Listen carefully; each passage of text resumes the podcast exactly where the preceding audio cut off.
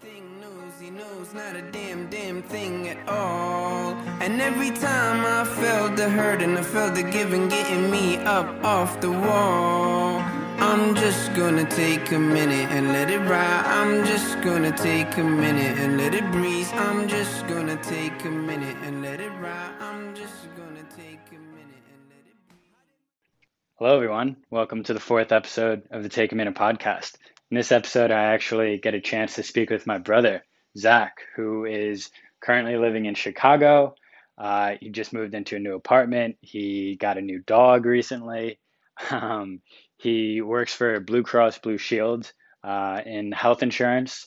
Um, he's also super into the NBA and, and sports. And so those are a few of the topics that we get into during the podcast. But before jumping into that, I want to continue on with the trend of talking about something that I've been thinking about recently and something that I think other people might find interesting. And so the idea I want to talk about today is actually connected to the idea that I brought up in the third episode of the podcast, in which I talk about the distinction between a passive versus an active hobby or activity or just way to take up your time. And to e- explain that, right, uh, passive would be reading a book, scrolling through Instagram, watching a movie, buying food. All those are passive, right? You're not really doing anything. You're more so just participating in the activity, and um, another person or people is doing the thing for you, right? Whether it be like writing the book or making the food, etc. And so that's passive. Um, and then active would be just the flip side of that, right? So less focused on participating and more focused on actually doing. So, um, you know, writing the book, um, again, making food, uh, writing a, a, blog post, creating an Instagram post. Um, those are kind of examples of being more active um, and more um, action oriented. And I think the distinction between those two, what it really boils down to is you have passive and active on one side, and it boils down to consume or produce, right? Um, every one of those uh, activities is, in essence, what you're doing is just consuming, right? Whether it be food, uh, social media, content, anything.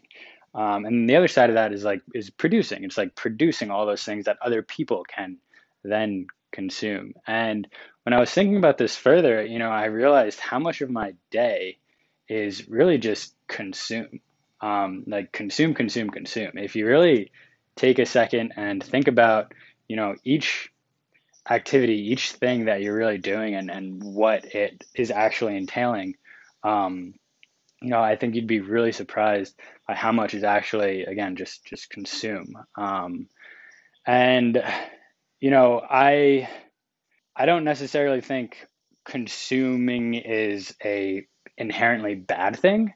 Um, I think you know, one of the benefits of a modernized economy is specialization in skills and, and workforce. And so, you know, I'm not going to go write the code for Instagram, right? But somebody else is going to, and then I can use that application, right? Like that's just a product of um, like a modern economy and kind of what makes humans so successful in the first place. So consume consumption isn't inherently bad, but I think you know when it gets dialed up to like close to 100% where the only thing you're doing during your day is consume that's kind of when it needs to you know uh, uh, uh, you need to take a step back and maybe think about it a, a little bit further. And maybe that is okay right? But at least the awareness of what you're doing is is there right? So like e- even if you decide like yeah that's fine to do that again like that is okay but i think having the awareness is important.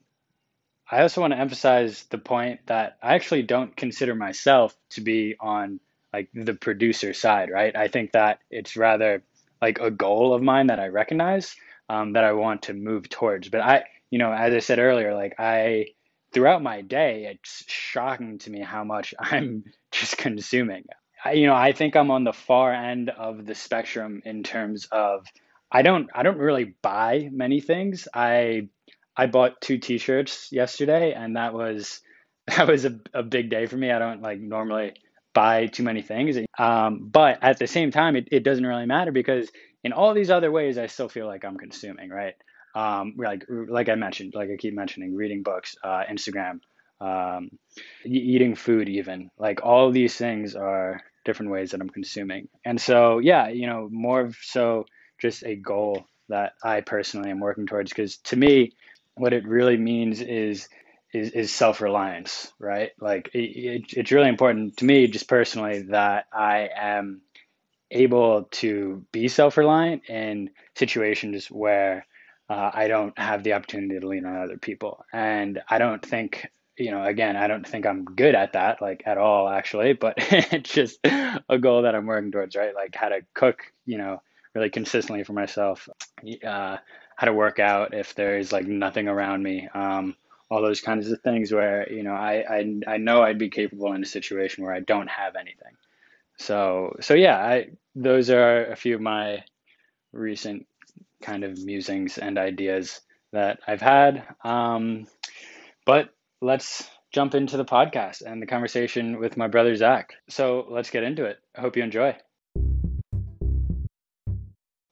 All right, my man. So what's up? How's how's everything been going? We chatted for a few minutes before talking on the podcast, but yeah, how's everything going? Everything's going well, my brother. Literally and figuratively. Um, yeah, man, I'm glad to be on here and and really happy with you know what you've been doing here. I think it's a great idea, a great forum to kind of connect with people and also allow other people to listen to the conversation. So I'm all for it. Oh yeah, yeah, I appreciate that. No, it's been fun, man. It's been really fun. I'm pleasantly surprised with how much I've enjoyed doing it. So that's yeah, it's cool to hear. It's all that matters. Yeah, there you go.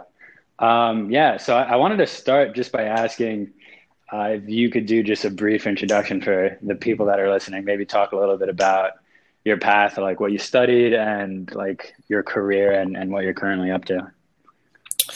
Yeah, so my name is Zachary Davidoff, and I happen to be the uh, blood sibling of the owner of this podcast, Kyle, elder brother. And um, yeah, I mean, it's been interesting. You know, I don't I don't talk to Kyle as much as I would like. I think it's just the way that you know where we're at in our lives. Um, him being traveling the world, and, and me uh, kind of settling down in Chicago and getting caught up in, in normal day stuff. But basically, um, you know, we grew up in New York.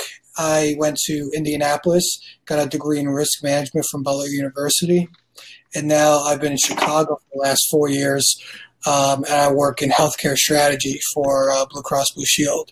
Um, so that kind of sums it up briefly, but you know, definitely uh, excited to be on the podcast, like I said, and and, and kind of really catch up and, and talk about what's going on in the world with the uh, with the broski.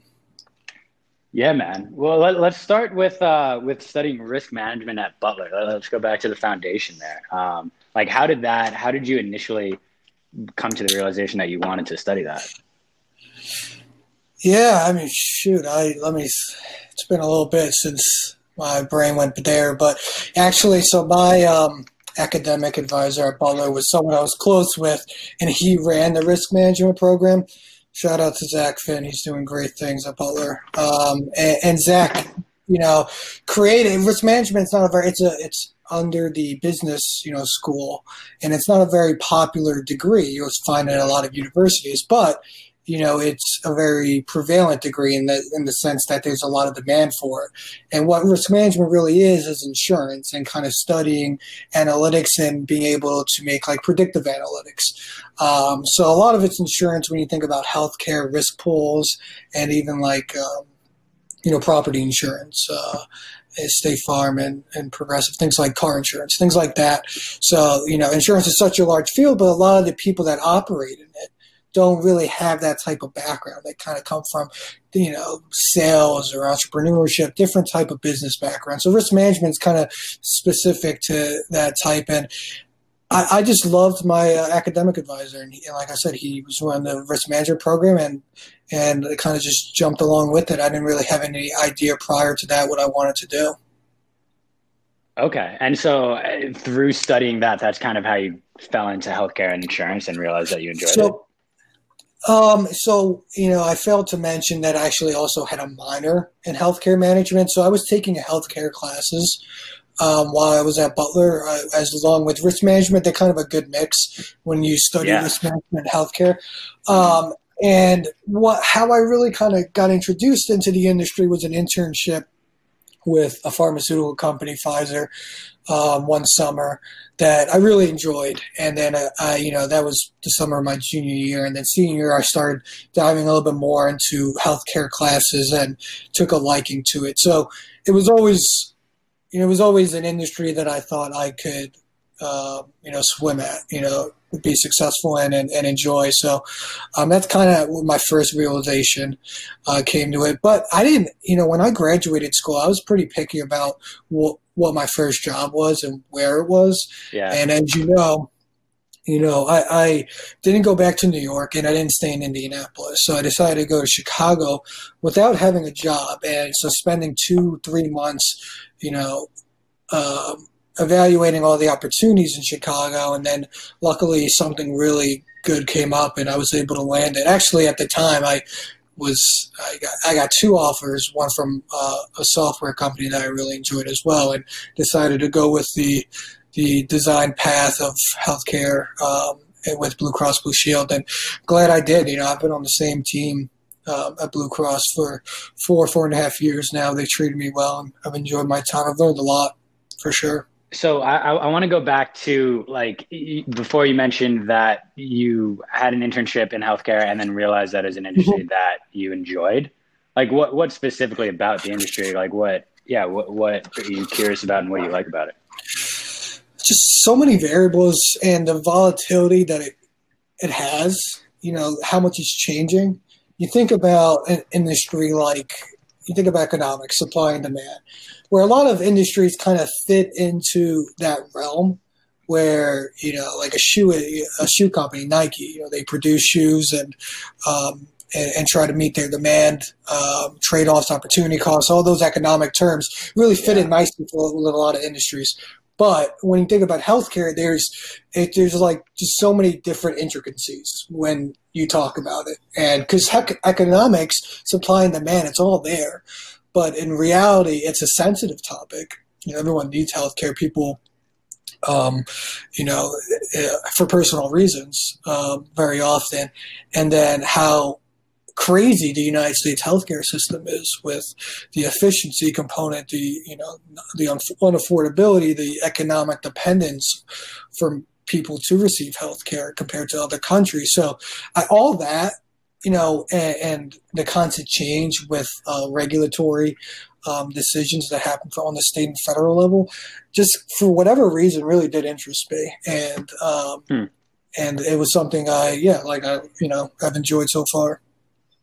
Cool. Yeah, it's good to hear. Um, yeah, I feel like I've never really heard you speak about it that in depth, so that's cool for for me to hear as well. Um, yeah, Just give me a phone call, Kyle. Um, it kind of it kind of sounds just like a massive complex puzzle problem um, and yeah it seems like a difficult um, thing but also interesting at the same time and so so right now you, you mentioned you've been working on the same team for four and a half years can you talk a little bit more about like what specifically you're doing for blue cross blue shield Yeah, I'll, I'll try to simplify it the best way I can. But uh, I'm on the strategy team at Blue Cross Blue Shield.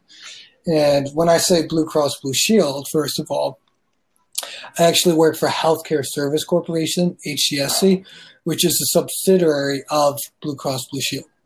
So, just a brief, brief uh, backstory on Blue Cross Blue Shield. A lot of the companies that have that Blue Cross Blue Shield name pay a licensing fee to the association, to the Blue Cross Blue Shield Association Hmm. for, um, yeah, so like Blue Cross Blue Shield Tennessee. I don't work for Blue Cross Blue Shield Tennessee. That's a separate affiliation. So HCSC, which is the company I work for, pays uh, Blue Cross Blue Shield Association to use their um, that license. Um, and so Blue HCSC is uh, the fifth largest healthcare payer um, right now in the, in the states, um, and we operate uh, Blue Cross Blue Shield Illinois, Blue Cross Blue Shield Texas, Montana, New Mexico, and Oklahoma. So five of them, and then Illinois and Texas are very populated, so they're they're pretty big in depth markets. Um, and it's interesting. You know, it, it's it's great, and it's a great company, and uh, I've enjoyed it so far. The strategy component to what I do um, is so there's there's different ways that someone can obtain health insurance, right? You have Medicare, Medicaid, um, and those are kind of like the government programs. Medicare being over 65, um, you become eligible to receive Medicare. You could always buy into it early. Medicaid, you have to be lower than uh, than uh, the federal poverty level to receive Medicaid. Mm-hmm. Uh, and then you have group insurance, where if you receive it from your employer, and then you have retail. And that's where I, I kind of started. I've moved on to group a little bit, but um, retail, which is the individual market where someone is either self employed um, or retired early and they're not 65, um, whatever the case is, doesn't receive health insurance from their employer, very common, they can go to somewhere called the exchange and purchase individual health insurance plans. And that's the market um, you know, an expert in and most knowledgeable. Recently, within the last few months, I've kind of jumped on the group strategy, group insurance strategy for um, New Mexico, the state. But uh, yeah, so that's kind of what I do. And when I talk about when I say strategy, it's it's a broad term, right? But basically, we're planning two years in advance for what products we're going to bring into the market. So what are we in 2020 right now? We're doing our 2022 strategy. What vendor, what telehealth vendor do we want to look at and integrate with and bring to our members so they have better accessibility to care? Um, what is the trend of the retail market? Do we need to lower or raise deductibles? What are our competitors doing? What's the affordable price point for a premium? All these factors, product, you know, I work in product strategy. All these factors go into it. Working with actuary, finance, sales, um, these different teams. So I, have enjoyed the amount of interaction I've gotten throughout HCSC by just being a, a part of this team. Huh. Are you exposed to a lot of the math and the modeling involved with it, or? I don't. Yeah, I don't um, do it. I, I don't. I am able to. You know, when we talk about the math and modeling, I'm assuming you're talking about predictive um, utilization when it comes to healthcare uh, um, yeah. and how we price out our plans, right? Yeah, All so that, you know yeah. that's actually where yeah, I mean it's actuary's job, and I never. I'm like I'm not a data, data science. We have data science teams, so I'm usually the guy that is requesting the information rather than doing the report. that's, um, that, that, that's I, where you want to be. That's where you want to be. It is, you know, and I didn't start. You know, I'm trying to be uh, brief, you know, high level as best as I can. Sure. And even though, so I work on the retail strategy team. I started in retail product, so I was doing a lot of this back end knowledge, um, this foundational type of health insurance knowledge that you really need before you go into strategy. So um, I was, you know, even though it's the same team, I say, you know, same department, I've kind of shifted around teams um, just to be able to um, kind of have that background knowledge and get those different experiences. But yeah, you know, I'm running around talking to execs and putting everyone's ideas together and their guiding principles and whatnot, and and throwing something out in the market. Um, so yeah.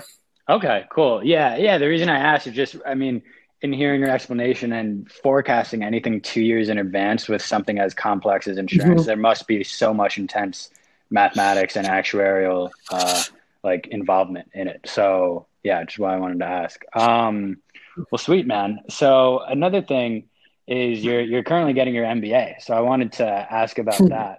Um, you're it, it, it, correct me if I'm wrong, but you're one year into it, right? And you have one year left. Uh, I'm a little bit further down the road there. Uh, I'm like one and a half, okay. maybe like one in like eight months. And uh, yeah, it's a 28 month program. So I graduate. You know, we're in August of 2020 right now. Actually, tomorrow, September, but August 2020, and I graduate uh, uh, March of 2021. And how does that? And so you got it. You're doing that through your company, right? So how does it all work? How does it all play out? Are you taking classes at your literal office? Are you traveling somewhere for classes? How did it all play I, out? I was. Yeah, I was, um, you know, before COVID. So that was one of the draws to the program. So I'm basically um, doing my MBA, like you said, through Blue Cross or through HCSC with DePaul. And what that entails is um, some tuition reduction from being part of the cohort, but all my classmates are employees of HCSC.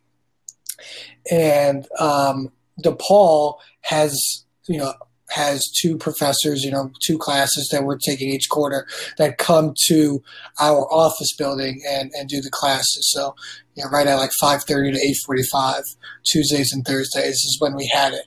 Uh, when COVID hit, you know, everything was done virtual. We still had, my classmates were still the same being at uh, HCSC classmates, but, um, you know, we just had to do it all virtually. And then the next two quarters, I get into my concentration, um, which will be with all, you know, DePaul grad students, DePaul MBA grad students. Um, and my concentration that I chose was, or is, um, it's consulting and management is the concentration I chose. So I'm excited to get into these like you know consulting and management classes. I only have four of them. They're more like abstract than the um, the prerequisite um, classes I was taking before that were like the micro and macroeconomics, the financial managerial accounting, you know those type of mm. classes I had to take for MBA. So it's interesting. You mentioned that it's a positive them coming to your office to provide classes, but I, it could be a positive and a negative, right? I mean, totally. I think a, a, huge benefit of an MBA is being exposed yep. to other people and making yep. connections. Yep. Yeah. No. It was it was a big decision um, when I decided to do it. I decided to move forward with it for financial purposes and also with the knowledge of like I could always just pull out and um, you know go somewhere else. I didn't need my GMAT to get into the program. Um, me being someone that actually well, so I was studying for the GMAT a little bit, and I was like, this is going to be tough. I'm going to have to take two, three months, you know, every night um, doing this, which I was, you know, definitely willing to do. I wanted it, but the fact that I had this opportunity where I didn't have to do that definitely made it more enticing. Um, and then, you know, like you said, not getting that exposure to other uh, industries, other classmates that have other experiences rather than they're all just being employees at HCSC uh, was not something I loved at all. Definitely weighed in my mind, uh, but the convenience factor of you know the reduced tuition cost and the um, accessibility of the classes uh, just outweighed it. So decided to move forward with it. I'm glad I did. You know, I'm almost done. Uh, I think it was the right choice, and but it's hard to see like it when all paid dividends. You know, it's just a credential. It's just a, uh, a, a degree that you know it's going to be hard for me to say, you know, when you know, when it actually is going to pay off. But it, it's still um, it's still helpful, even you know, doing both working and and going to school simultaneously. Yeah, of course. Yeah, I mean, having an MBA, it's it's it's not going to hurt. That's for sure. So yeah, it's yeah. Exactly. Um, Cool. Yeah, I mean that that makes sense in terms of the trade off. Um, so, what is your path forward? I, I, don't know if there's like a specific outlined trajectory for somebody in your position that like gets an MBA and then comes back to the strategy team. Like, what what do the next couple mm-hmm. of years look like for you? Um, yeah. So I I've been blessed being at Healthcare Service Corporation. They've treated me well with the promotions and and salary. Um, so the next step for me and where I think growth opportunities are in my career are really managing people.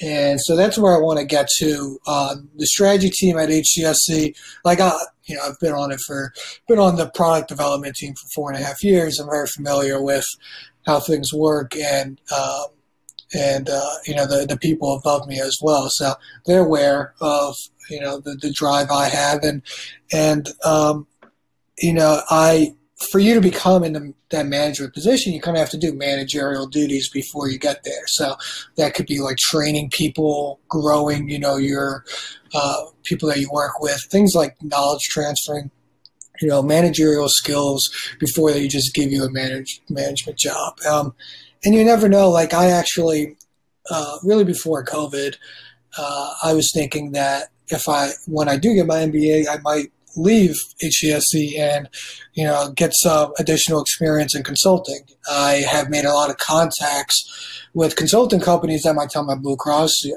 uh, is considered like consultant city. We hire consultants left and right, you name them, every company, um, to do projects for us, kind of that temporary work. And so I've just, you know, grown my, um, my, uh, uh, you know, networking um, and people I know in Chicago uh, from consulting companies, and definitely before having a family, always been kind of a path I've thought about. Also, getting that travel in uh, was something that enticed me or entices me. But you know, with COVID, it, consulting uh, has kind of taken a hit, and it's it's changed a little bit. And I think the traveling aspect of consulting is going to be diminished greatly. Um, and mm. and that that was kind of a draw. So mm. I don't hmm. know if that's still in, in the cards, but uh, you know, definitely kind of have to see it, see how how how, how will the dust settle um, when it comes to that. Definitely, that's that's definitely a big industry that, like you said, is going to be impacted in terms of travel moving forward from COVID. I, I haven't thought about that yet. Um, and so, in terms of that kind of managerial experience, I'm wondering, like, if you've had specific ex- experience with managing people. Um, I, have actually had a few um, at my current job. Um, there, there's a few people.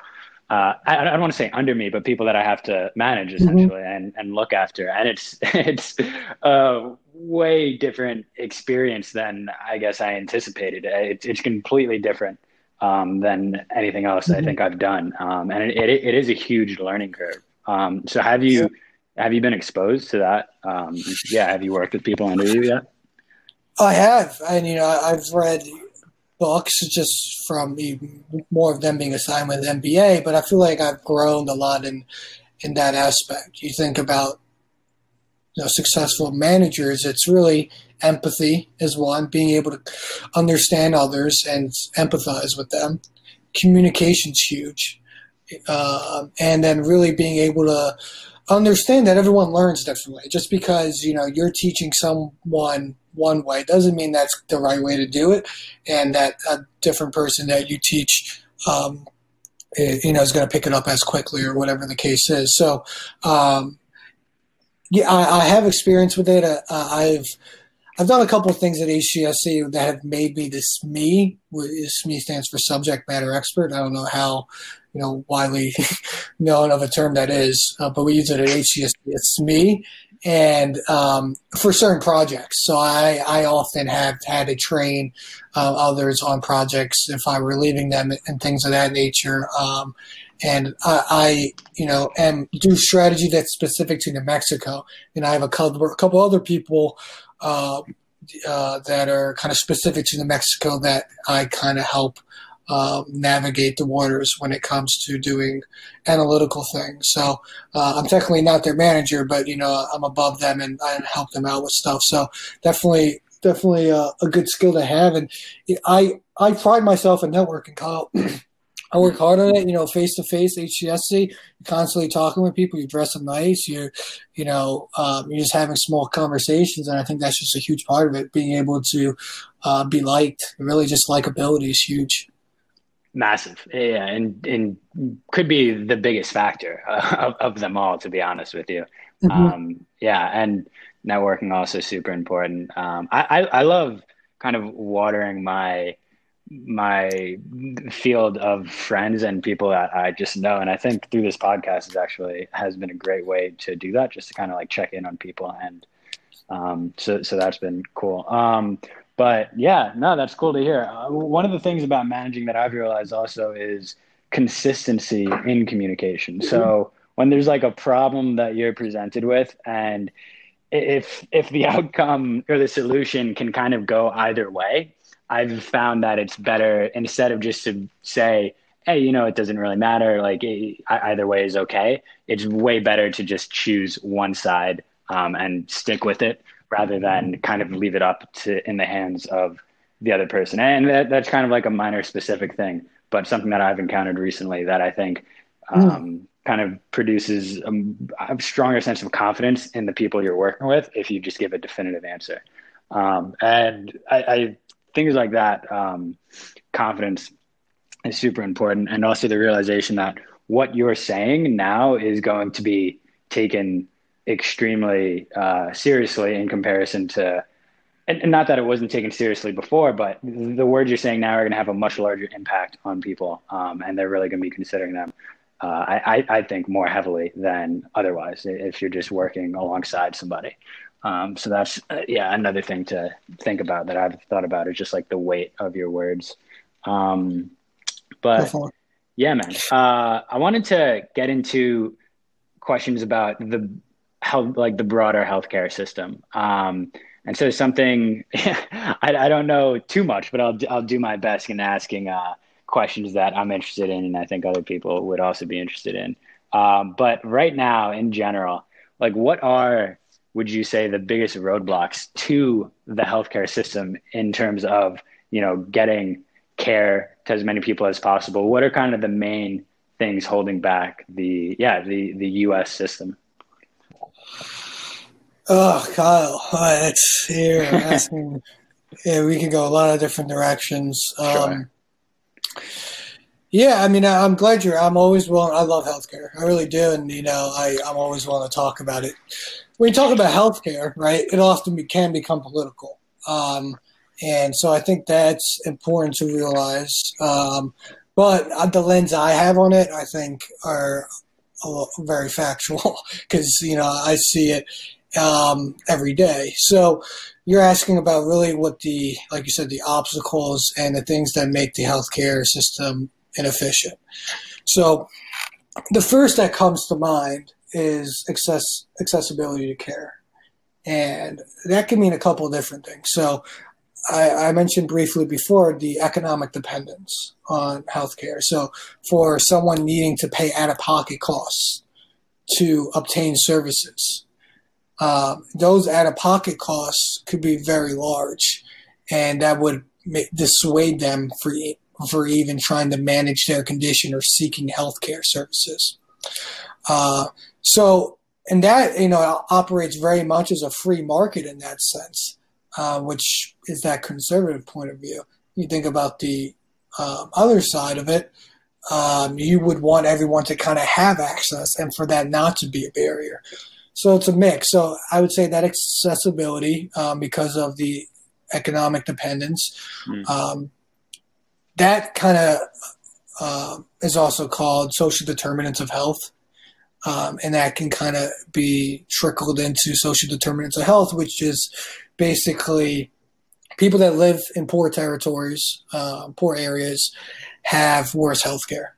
And it's harder for them to obtain health services, not just because of their income level, but because of uh, their, you know, it's almost like a food, de- you know, how we're familiar with food deserts and that supermarkets are, you know, sometimes not always available in certain areas. Um, and that could kind of create a food desert. There's very much a thing like healthcare deserts. There's not enough PCPs hmm. in, uh, um, you know, downtown Chicago or uh, south, south side Chicago. Um, you think about rural ass areas, you know, um, places like Montana and New Mexico that I work with every day, where their big their needs are a lot different than Illinois and Texas, and mm-hmm. they're a rural type of state. So the how members you know interact with their PCP and how they go seek healthcare services is different. It's hard to travel 50 miles just because you know something looks funny on your arm.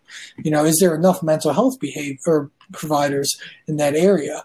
Um, so you know that kind of all boils up to the very different needs of states and how you know like in New York is going to operate differently than a Montana New Mexico. Then you you know going back onto that affordability because we're instead of just being being the consumer's perspective on it being unaffordable, you talk about all the different players in healthcare. You talk about health insurance. You talk about the providers. You talk about pharmaceuticals, PBMs. Everyone's in there trying to make money, right? Now the providers are, and so are the health insurance companies. Um, but at the same time, everyone's trying to make the healthcare system better um, and and more efficient. So it's been better in in the in the in past years with I think ACA, the Affordable Care Act, also known as Obamacare, that really um, changed the industry a lot um, and changed like reimbursement rates of providers. Um, and I think that that's like a, a, good move in the right direction. But, you know, in the past, from like 80s to like, you know, early 2000s, it, it was really bad just because we talk about fee for service. And fee for service basically means providers charging for a service that they, you know, perform or bill for. And that's not how healthcare should really work. That's how other um, economies work, other industries and, and their um, economy work. But when you think about healthcare, so providers are going to try to bill as much as they can to get as much revenue as they can. So then it's a struggle with a health insurance company of like the inefficiency of like you can't be charging you know hundred dollars for a flu vaccine um, when you know it really only costs you two dollars. Um, and so there's like give and take there. So the, I mean, there's so many different ways you could talk about the inefficiencies of healthcare, but you know, I'm definitely um, I've seen a lot of improvements. Uh, you know, just within the last four and a half years, I think it's gotten a lot of scrutiny. You know, it's constantly talked about at that uh, federal level too. Um, so a lot, of, a lot of, like I was mentioning earlier, volatility, a lot of changes coming and happening. Yeah, I mean, it's it's almost rough to listen to that. Is how the structure of the healthcare system is what it's composed of. I mean, it's it's obvious that it is right, especially for the U.S. like that. The providers are incentivized to make as much revenue as possible, but it's just awful that that's the way it is. Like I, I don't know. It's changing. Just, yeah, we yeah. could talk about that. That's not that's not going to be the future of healthcare. It's going to be fee for value. So I was mentioning fee for service. You know, providers pay for um, the services they perform. Fee for value is basically providers getting paid by the health insurance company or by the government um, by how many members they have, like per month, for example, or you know how many members are anticipated to utilize um, their health practice from Blue Cross Blue Shield Texas, then you know each member it costs twenty dollars, so it's fee for value. So it's a, so you train transfer the risk onto the provider instead of the health insurance the payer, the health insurance company, and the consumer. Mm. The you know the government you transfer the risk and you, you want them to kind of provide better care and make them more efficient. I think going back to fee for service, you know those rehospitalization rates, those readmissions, hospitals are getting more money if they're inefficient. Right, um, right. Eh, yeah, so that's why it, it needs to change, and it, it is. Um, and I'm not, I'm you know, I'm not coming at this from like a health insurance perspective. Trust me, I think health, group health insurance is hugely part of the the inefficiencies and the demise, not the demise, but like you know the wrongdoings of healthcare. The fact that it, health insurance is tied to employment is, is not really uh, a great way to go about it, in my perspective. But um, you know, the providers, you know, they're just trying to do as much as they can, but also just trying to maximize revenue, especially those health systems. You know, a lot of provider groups are kind of part of large corporations. Not, they're not called corporations, but they're money making machines. Uh, Kaiser and, and Cleveland Clinic, those are just like um, conglomerates that have a lot of power. Yeah, yeah, man. The the idea that providers are rewarded for being inefficient in relation to healthcare is just uh, it sucks. like, mm-hmm. I, it, yeah. Um, hmm. I, I I think back to myself, and I remember I had shoulder surgery a while, like I don't know, five years ago. All right, mm-hmm. and mm-hmm. I was kind of on the fence of getting it, and I remember the doctor also being on the fence, but he was pushing me towards getting it. He he wanted me to get right. it, and then right. um, I did. And then about a year later, I had my other shoulder that I needed surgery on, or the doctor told me I needed surgery on at least, but I didn't do it, and I went with just physical therapy because I figured why not? I'll give it a shot and just see if I can recuperate on my own.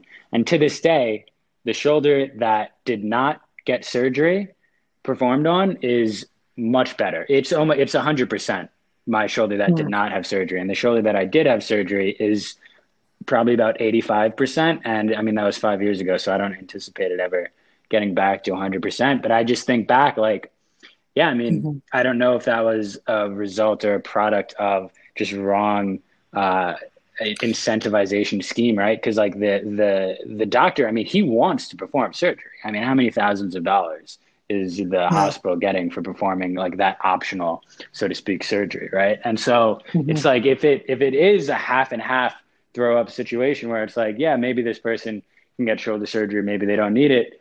Likely the doctor's going to say, yeah, maybe you should get it, you know, and just that yeah. little push. I, I, yeah, I feel like is something that happened to myself, and I'm paying the price with my uh, chronically injured shoulder. Yeah, yeah, that's unfortunate. Um, I mean, just going to like a chiropractor. I went to a chiropractor like a year ago, and the guy kept on wanting me to come back in. I'm like, no, I just need you to crack my back. Like, I'm okay. We don't need to make this a weekly thing. Yeah. Um, and I mean, it's it's a and but the thing with providers too is people trust, and which they totally should. They're doctors. They're smart people. I don't trust um, them. yeah, I mean, they're smart people, but you know, it's just like, who are you going to trust? Your health insurance company or your providers? And health insurance companies are made out of such the bad guys. Um, which is you know for good reason sometimes. But when you think about it, health insurance companies want you to be healthy. We're thinking of all the way because you know that will raise Save our bottom money. line. Yeah, yeah, that raise our bottom line, and and we con- like that's what I do is I constantly look at how we can help our diabetic population within the retail market. You know how we can these high risk type of conditions, how we can better serve them because it's going to help us if you know they make less trips to the emergency room to urgent care mm. you hmm. know um, so think of it that way and then that's when when i joined the hcsc like i didn't realize stuff i'm like we totally make out better if our if our members are healthy and so you'll see a lot of initiatives um, when it comes to like innovation in healthcare are really driven by health insurance companies a lot. Talk about the wave of telehealth. I could go on and on about it. Um, you know, that's that's really insurance companies helping the providers and making sure they have that telehealth capability, um, and and they and they are able to kind of provide members care in, in times of a pandemic. That's cool. That's something I haven't really thought about, right? Like the role and the incentives for the health care insurance. Mm-hmm. Um, so it's interesting, right? Like the provider would be incentivized maybe to be inefficient, and then the healthcare, uh, the the insurance provider would be incentivized for people to be healthy. Um, yeah, it's an interesting way of looking at it. I think one of the things, I mean, I studied economics back in university, and I, I think one of the things that it understanding economics provides you with is incentive structures behind different uh, companies and also industries. And I, I, really think that it is kind of the guiding principle in terms of the direction that different parts um, of uh, any industry kind of move in, like the direction that they move towards. And if you change up the incentive structure, you can fix a lot of the problems.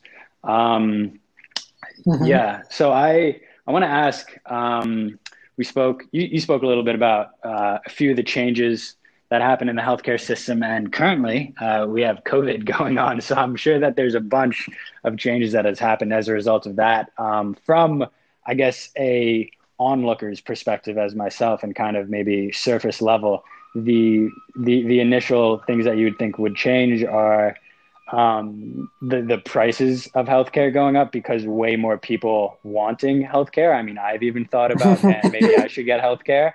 And then also the amount of people that are actually using healthcare in terms of seeking care for COVID. Um, so I, I imagine prices are going up pretty drastically. Is that is that correct? You are wrong, my friend. Okay. my my brother. Yeah, you are you are wrong on that. And and it's interesting, you know. Um, I, I got to start asking you questions. I feel like I'm just blabbering on here. Um, yeah. Well, and even I, though I do work in healthcare, you know, I, am also, I just want to preface it, but like, I'm not an expert to everything that's going on. Sure. But I, I, I will say, um, we were talking about those rural providers and how their dependencies on fee for service. So what's happening, Kyle, is people in states like Montana, Wyoming, where they're it's rural, you know, they're not getting hit heavily by COVID, you know, like a Florida and New York, um, you know, Washington. Um, a lot of states aren't getting hit hard by COVID, and I, am I'm, I'm not trying to minimize, you know, the, what COVID is, but like as far as it actually overflowing the healthcare system, that's only happening in certain areas. Right. And so the areas, and especially at first, the first couple of months where people were, you know, starting to freak out, people weren't going in for services for you know daily routine checkups for you know those type of um, surgeries those outpatient surgeries that they had scheduled because they were afraid of covid going into a hospital setting going Mm. into going in anywhere so a lot of provider groups were not doing well for first three four months um, because people just weren't coming in and they you know in some circumstances had to shut down because of the, the you know the regulations, the temporary regulations placed on them by the their state, um, and so that that hurt um, the healthcare industry because providers were losing money. Mm. Now, health insurance companies, you know, made money, made profit um, for the first three months because you know when you think of it in a glass bottle, it's like, oh, this is a this is a virus. People are going to the hospital for it, but it's not so widespread of a virus, and um, that, and also like the fact that it was known, people just didn't know what was going on. That it really was. Uh, it was just overflowing every area of the healthcare system. So it was just certain areas. Um, so health insurance company companies in the short run, you know, they they uh, uh, are making more profit than they anticipated. Um, but you know now it's actually kind of stabilized and its its rates um, are kind of back to where they were uh, before. And you mentioned how or a price is going up or they going down. That's that's not how it works. Um, Mm. it, it's usually a set fee um, when it comes to you know PCP, for example, giving a um, or maybe like a, a physical therapy providing physical therapist providing a physical therapy session. Um, you know, he charges a site rate of ninety five dollars. It's not it's not going to fluctuate because it's negotiated with the health insurance company and the payer. Um, so it's not really based off of like you know how, what the market price is Supply and um, all the time. Yeah. So, uh, I mean, it, you could think it, it kind of is based off of the market price when you're like, what are competitors do? What are, what's that other speech therapy doing? How much are you charging them? So, like, that, one of the inc- intricacies we're talking about with healthcare is that aspect, but it's It- usually just like a set fee.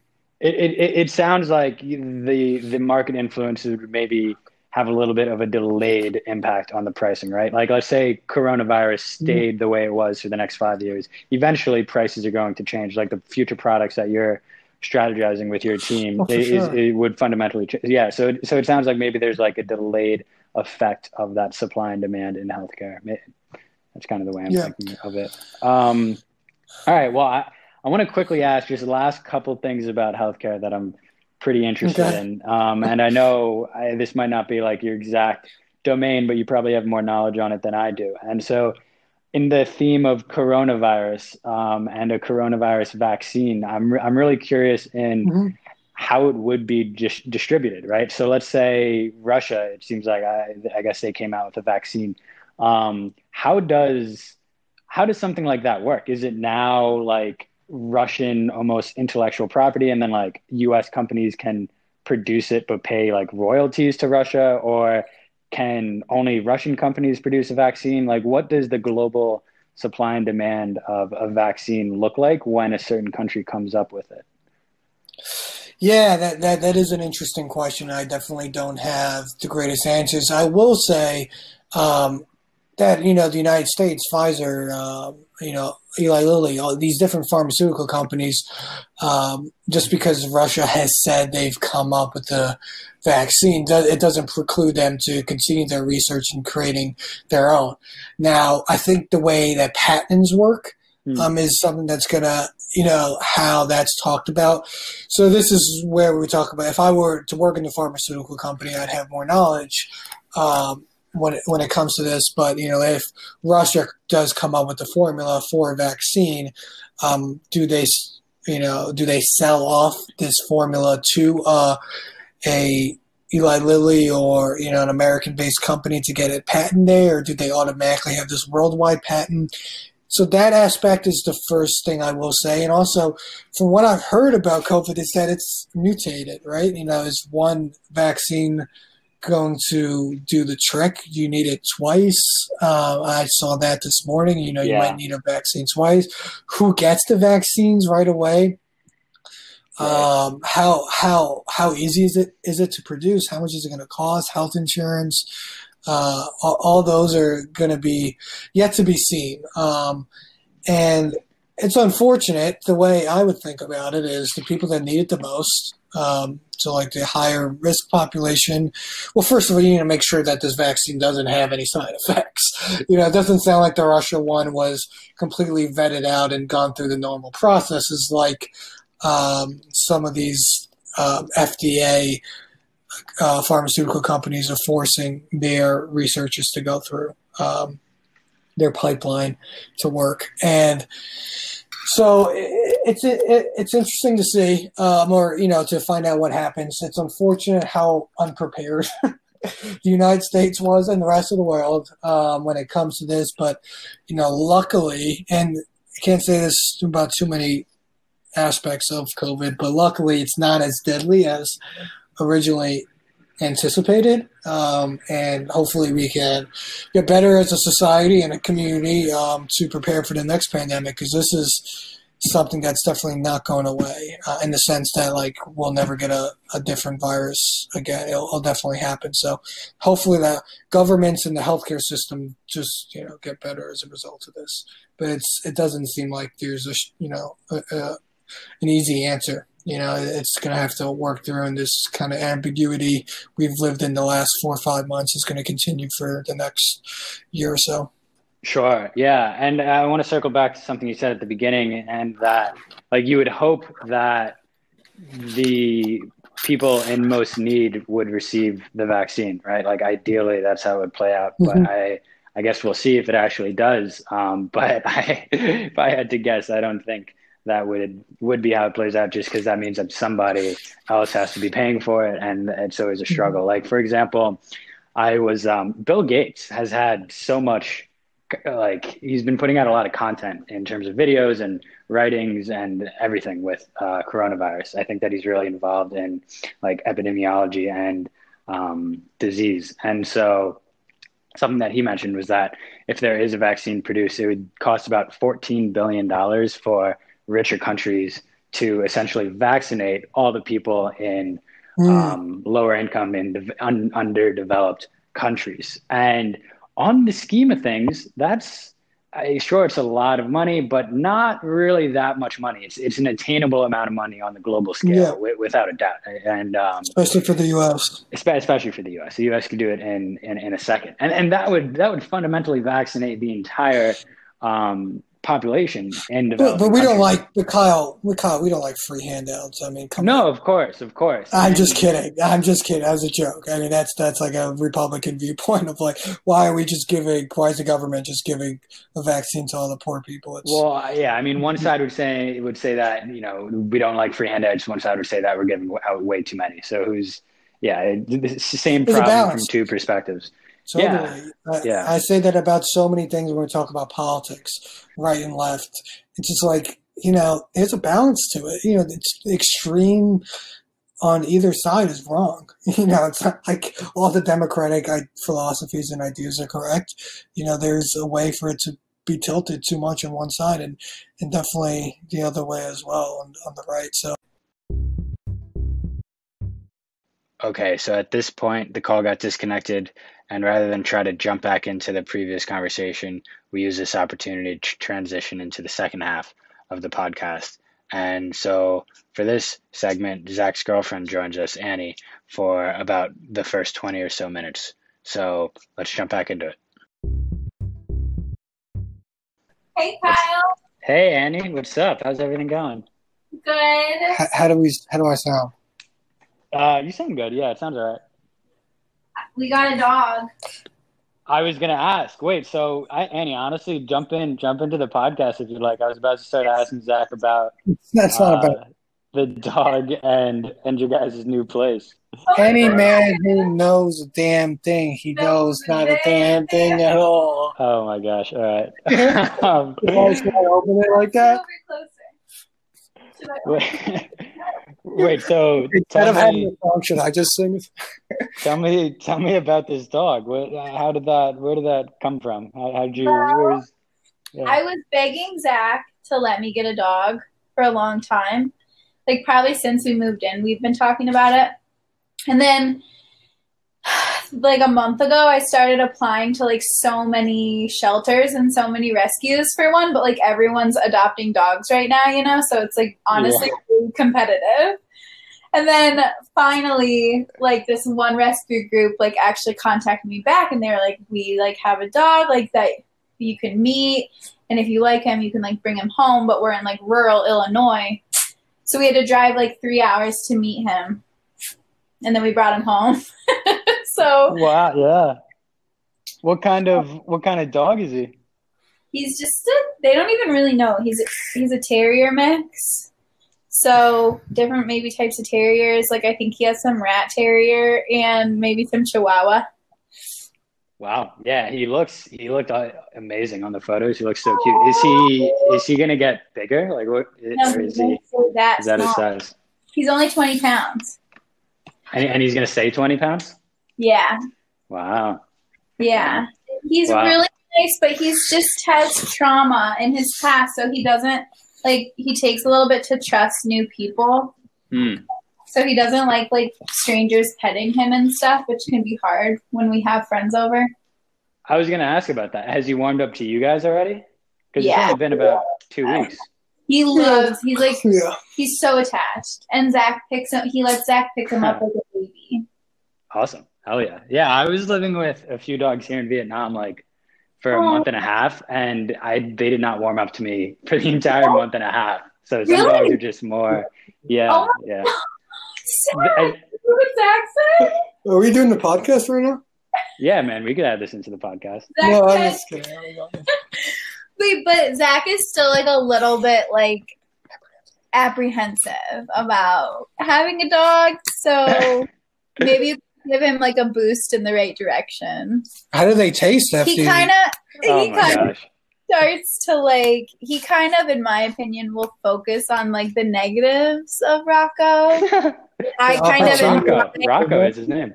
Yeah, his name's Rocco. He focuses on the opportunities of improvement, and I kind of only focus on like the ways that he's perfect. So that, what are the main concerns here, Zach? What's your Well, kind of, you know, Annie touched on about how he just needs to warm up to people, and you know, I don't want him to uh, kind of be a barrier to us seeing people, or we have to. because you love to see people so much. Well, I just don't. Well, when I do, it's just like I don't want the dog to be an issue, and then he just needs to be trained to, in the sense of like just the obedience and, and walking. And he doesn't like it when he barks. Yeah, well, he doesn't. He just barks when people. Yeah, thanks. how how old is he? Two and a half. He's two. Ah, okay. So he's not not a puppy anymore. No, not a puppy. So he's housebroken. Yeah, he's, He doesn't pee in the house. yeah. He I doesn't pee in the house. We No, got him. We doesn't. got him from Bumfuck, He's like- Illinois. We think he was just running around and some. But he is house trained. And he likes baths. He likes to take a bath. Wow, that's I feel like a lot of dogs hate baths. That's uh, Yeah, that's what I'm saying. He's a special guy. yeah. You, you must be pretty chill. Yes. I think it's special that he doesn't like other people. He only likes he feels so like appreciated. because I wasn't giving her enough attention. So was- Yeah, I did a new friend because Zach has been playing so many video games. yeah, I've been fucking on that Warzone train. Oh man, I haven't I haven't played that yet, and I'm so bummed out because of it. Uh, I've I've never missed like a video game era that big. I feel like. Oh my But, uh. Um, wait, but I want to ask about your guys' new apartment. podcast? What- Oh, Man, I'm Just- gonna keep I'm gonna keep all this in the podcast if that's all right. No reason not to. Absolutely. okay, yeah, all right. So, hey, welcome back, everyone. Um, You follow your creative. yeah, well, I guess we're we'll Wait, start. what were you gonna ask? Well, just about the new apartment. Like, how's that going? Oh, yeah. Yeah. So the new apartment's great. Um, we moved in May first. Um, it's you know two bedroom, two bath. Um, we have a great master bed that we sleep in, and then uh, you know, and it has, Yeah, has, the a- roof has and a closets, balcony. Yes, we have a roof and a and a balcony, and then um, the guest room. Um, you know, I kind of work at it since I'm working remote with uh, Blue Cross right now, and um, So so, it's it's, like an nice. office. Yeah, and then it's a Hmm. nice big space. I mean, it, we made the investment for sure uh, with renting the place and, and going through with it, but when this we was- first when we first were looking at it sorry to interrupt you Sorry.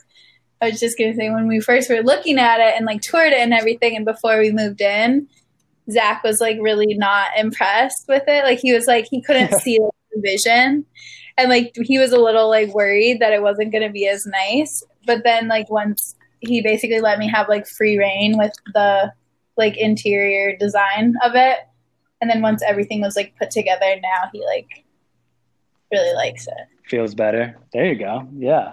Aw- Yeah. Awesome. You, where where are you guys? Like what neighborhood? we're, we're in Chicago. It's like right in the middle of the United States. Shut up. Um, um, we're, we're in a place called Lincoln Park. Um, oh, that's where you've been, Yeah. right?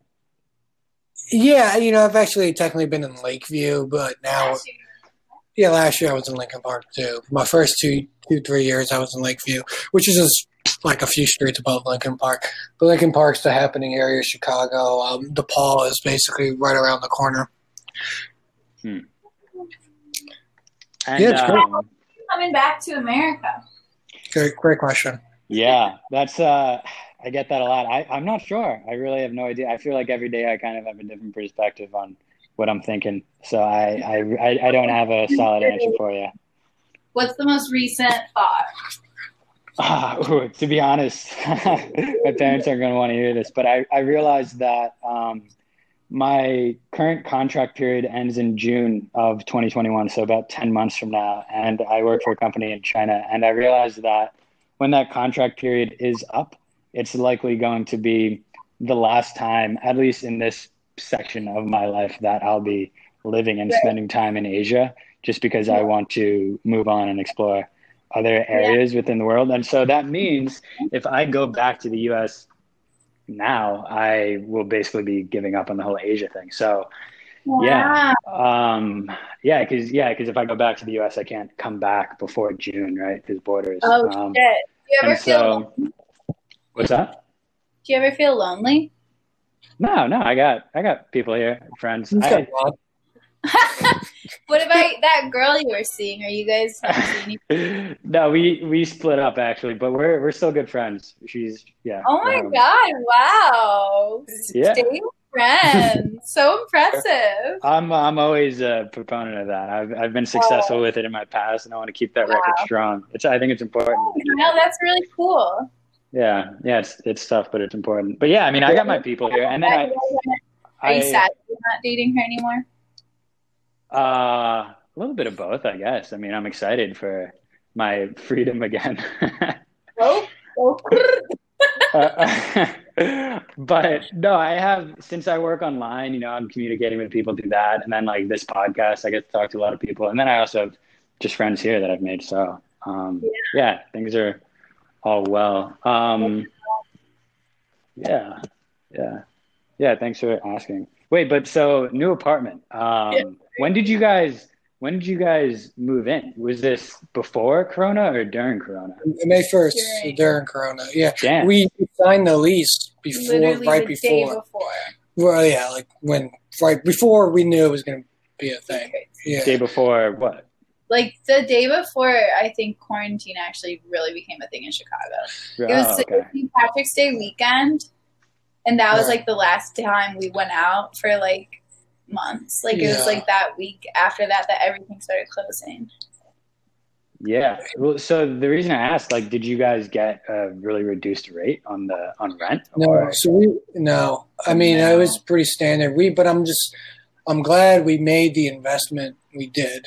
You know, our first place being a two bed, two bath, right in the you know prime of Lincoln Park, our own rooftop, our own balcony, things like that. That all come with this place. Um, I'm glad we did that because Mhm. I didn't know I was going to be spending so much time here. Right. and you know, with forced quarantine, you know, it's I'm glad I made the investment into Yeah.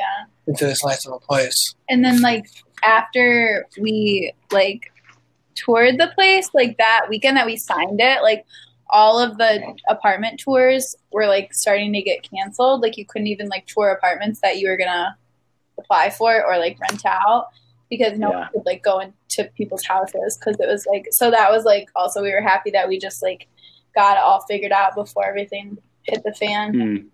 Yeah, yeah, that's a good way of looking at it for sure. Um, what have you guys what have you guys been doing mostly to take up your time during COVID? Isaac, I know you mentioned video games and then also a lot of work. Um, That's about it. but what about you, Annie? I don't know. Uh, I mean, Zach it's has cool. been Yeah. doing other stuff. Yeah, I mean, I I like to say that it's been a lot of self care, but but in reality, I think a lot of people are depressed. And and you're it, it, different vibe in the first hour of this podcast. Oh, I'm I'm sure. so sorry. No, it's I'm okay. No, no, I love it. Yeah, Oh, thanks, Kyle. yeah. Uh, fun Oh. to host. Jeez. Um, but yeah, I, ju- I just feel like there's a weird vibe, you know, with everything that's going on. And um, uh, I, when quarantine started, I was like, I'm going to use this to, you know, get back in shape. I'm going to read and, you know, enlighten myself on a lot of different subjects. It, I don't know. Maybe it's something in the water, or maybe it's something on the TV with the news. Uh, I just feel like I don't have that attitude. It's hard to like. Yeah, Yeah. and it's not like I don't have hope for the future. It's more of like I'm just in the moment of like, oh, yeah, I'll go to work and I'll, I'll work hard and you know I'll do my school and uh, but I'll enjoy myself and play video games and kind of and, and do things like that. And, and it's not it's not too exciting. Um, we've seen people though. yeah. I've been cautious, but we we've seen people. We've hosted people a couple Yeah. times. I'm like nannying right now. Also, Oh, cool. I'm working like three days a week, and then I'm in school, so I'm still doing school, and then. I feel like I go on like a lot of walks. Like I've been, especially since we got this dog, but even beforehand, like Hmm. I feel like walking has been such a huge part of like making me feel at least like a person every day, even if like everything else is so strange. But I'm wanting to start doing more art, like at night or something, just like any type of like therapeutic art. For sure. Well, eh, about the the walk thing, yeah, I've been going on walks a lot as well, and I realized um, it is it's like one of the highlights of my day, which is pretty funny. And I, I've noticed that it's I'm able to like think way more, Yeah, like when I'm walking, like when I'm just kind of sitting down in my Yeah. apartment, I'm not really doing much. But Yeah. I don't know for whatever reason, when you're like doing some kind of other mundane activity like walking, it, it gets the brain going. I know. I think it's actually like, you know, anatomical that like your blood is just like flowing to your brain easier when you're up and like moving a little bit. Like it's just so good for your whole being. Yeah, yeah, yeah. Uh, it, it's good. It's healthy. And we've been, yeah, we also, we like, I've been gardening. Like we have so much outdoor space. Yeah. So I oh, really, that's want cool. yeah. So one What of my you main yeah. like moving into this apartment because of the outdoor space was like I want to take advantage of it. I really want to garden. So like early on that was kind of like my main like hobby that I was doing during quarantine, but we're we have like a couple of like really huge basil plants that Hmm. like are like huge now cuz we keep pruning them for like we make pesto, like homemade pesto a lot and then basil like the more you prune it like the quicker it grows and the bigger it grows. And then we have a really nice mint plant and lavender. And I was growing thyme, but it's starting to die, and it, I'm just kind of getting sick of it. So sick of trying to keep it alive. And we have rosemary, and we have like flowers on the roof, and I have you know just like plants all around our house now. So we've Damn. just expanded, That's yeah, awesome. expanded our green thumb. I'm I'm jealous. I was thinking like if I was home during this time, one of the things I definitely would have done was started to plant. So that's cool that you started doing Yeah. that. Yeah, and we started doing pole beans too. whole beans. That's like one vegetable. Yeah, my mom said like we're like we're because like so pole beans like grow up. They like um wind around a trellis usually. So we just like our balcony has like you know like a little railing with like kind of like a fence, and so the pole beans are like climbing up the balcony as like their trellis. So it looks kind of cool, but it hasn't produced any beans yet. So Huh. Stay tuned. Yeah, yeah. I mean, growing your own food is so satisfying. I was living here with a garden also like a few months ago. Actually, the same place with those dogs, um, and it was yeah, it was fun being able to like just pick from the garden and eat. Um, Yeah. but tough, really tough. Oh, when when the rebellion starts, you know, we were thinking of just getting our own piece of land and just living. Yeah, we want to live off the land. Yeah. We want to live in. So you're always you're always welcome to help us grow food. Yeah, Kyle, you should come live off the grid with us. I'm down. I'm I'm super down. That's like my goal. That's what I want to be doing. That's, Let's yeah. do it Hey, Jake Millett too. Upstate, upstate New York. What's the uh? Uh, Wyoming, Oregon, or Vermont. Wait, yeah. That's I don't know. too. We haven't talked about I, I like we, we, Montana. we haven't gotten well. there We yet. haven't gotten there yet. We're still in the dream phase. So Kyle, I got a list of questions Kyle, for you. can you ever picture Zach actually working or living like off the grid like that? Um, I don't know. I, I I feel like I haven't. Uh, How would you know me? yeah, I feel like we haven't really interacted too much in the last few years. I don't know. No, I can't imagine. I, I I think you could pull it off. I you know. I think in his heart of hearts he would be happier. He just like is ingrained in this. well, how are we going? What's who? Where's the nearest PCP going to be if we need? If we fall down and injure ourselves, Oh can't be in a desert. You never go to the doctor anyway. Well, I was making a joke about from the earlier version of this podcast. I'm talking about healthcare. Yeah. Thanks. Yeah, we could cut that. out. Well, living li- living off the grid. There's this guy who always talks about like rewilding your life, which is something I'm super into. Like getting da- back to like the natural way of doing things. So like calisthenics, yeah, Whole Foods. yeah, One of the things he does is like he doesn't wear shoes like anywhere. fuck yeah. So I don't I don't wear shoes uh, a lot. I love that. Kyle. That's so good for you. Like to walk around in the dirt and stuff. It's supposed to be so good for like your like whole body. Yeah, yeah, really yeah. I haven't worn earth. shoes in in a few months actually. I Oh. just wear like occasionally wear flip flops. Kyle, that is so cool. Kyle, I'll send you some Nikes. I wish I had a Yeah. yard and not the yucky city ground. Yeah, yeah. No, yeah, it's nice. And I'm also I want to get rid of the couch in my apartment and just sit on the floor because this guy talks a lot about he has no furniture in his house and they only floor sit Yeah, Kyle, for like not- eating and doing everything. I mean, that's pretty cool. I, No, I, they say like humans also used to squat way more. Like that was like a like a really like humans' legs were way stronger. They would squat all the time. And that's why like when women give birth, like squatting is actually supposed to be like the best position and like the least painful and like but because we don't squat enough, like pe- like you're not strong enough to do that usually when you like well, that's yeah. Have you heard of like the Asian squat, which is basically just that? Yeah. Like you're like Asians Asians squat all the time. Like it's it's something that people in the West don't do, but other True, countries actually do it true. a lot. Like it's you basically go on like your uh like the heels of your feet and just like squat down so your butt is like resting on the heels of your feet. And people will like I, I do it all the time. So it's just kind of part of the culture here.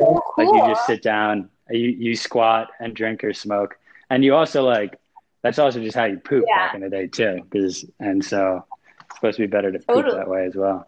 but yeah, yeah, the Asian squat. It, it's it's initially rough on Yeah. the legs, like it takes some getting used to. But I could probably Wait, so like what like 20 what minutes at this instances like would you squat? Like in like I mean you like you like smoke and. Like in like I just like I can't, like I'm trying to picture. yeah, just I don't know, just when you're hanging out That's so outside, cool. Everyone beach, just, like, like, anywhere, squats. it's just at the beach. Yeah, yeah, you just take a squat. Yeah, That's awesome. Take a squat. yeah. I want to start. I wish my legs Yeah. were stronger. Um, Kyle, I've got a list of questions for Start you. Start doing it. Um, that you know, I know you have some other topics for me, Sure. but I want to make sure I hit some topics on you here. Get him in. Yeah, let's do it. All right. What country are you in? uh, I'm currently in Vietnam at the moment. I live in a city called Da Nang. It's in, Got in it. central Vietnam, uh, right right below where the DMZ was in the in the U.S. Oh. Vietnam War. Interesting. Ca is there like uh, something Yeah. there that you could go back and, and check that out? Like some kind of memorial? Check that. Oh man, yeah. There, I mean, there's that type of stuff all over the country. Um, more so in the south, so like more southern where I am right now, just because that's where most Uh-huh. of the fighting took place. Um, but between, I mean, those like those man caves uh, that they were digging out, and then also you you remember the Tet Offensive? You probably like remember that name from school Uh, not, not offhand. or or maybe not. Okay, yeah. So I think it was like 1969, where it was just like a massive, uh, basically like offensive play by the Vietnamese, um, and uh it was a, a big turning point in the war. But the main thing that they did was attack this uh, U.S. Air Force base called Khe Sanh, which is a few hours north of me, and I got to I went there and got to see it, and Yeah. that was awesome. Like it was incredible to see the bunkers and all the the old airplanes and and uh, tanks and stuff. Um, that was super cool. So yeah, there's a lot of that stuff. Favorite favorite food in Vietnam. it has to do with Vietnam. What do you- Okay, Annie's got a question. I just was wondering, have you ever Okay. heard of Thich Nhat Hanh? He's a Vietnamese monk.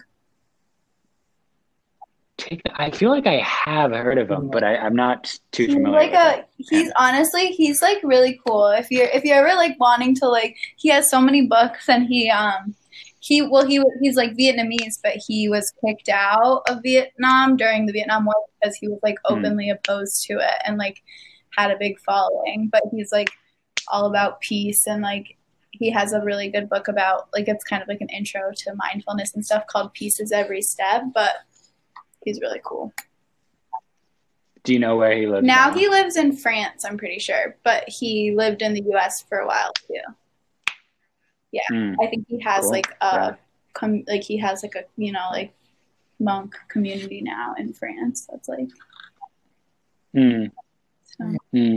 Yeah, there's a lot of those characters in like Asian society, like just a few like defectors from like China and Vietnam that yeah, are kind of they started spoke speaking out, out. yeah, and then uh, and are- spread the word. Like now they're in like other countries, like spreading the peace. yeah, yeah, they have to Mhm. play. Sorry, Jack, you can. Yeah. What's your favorite food?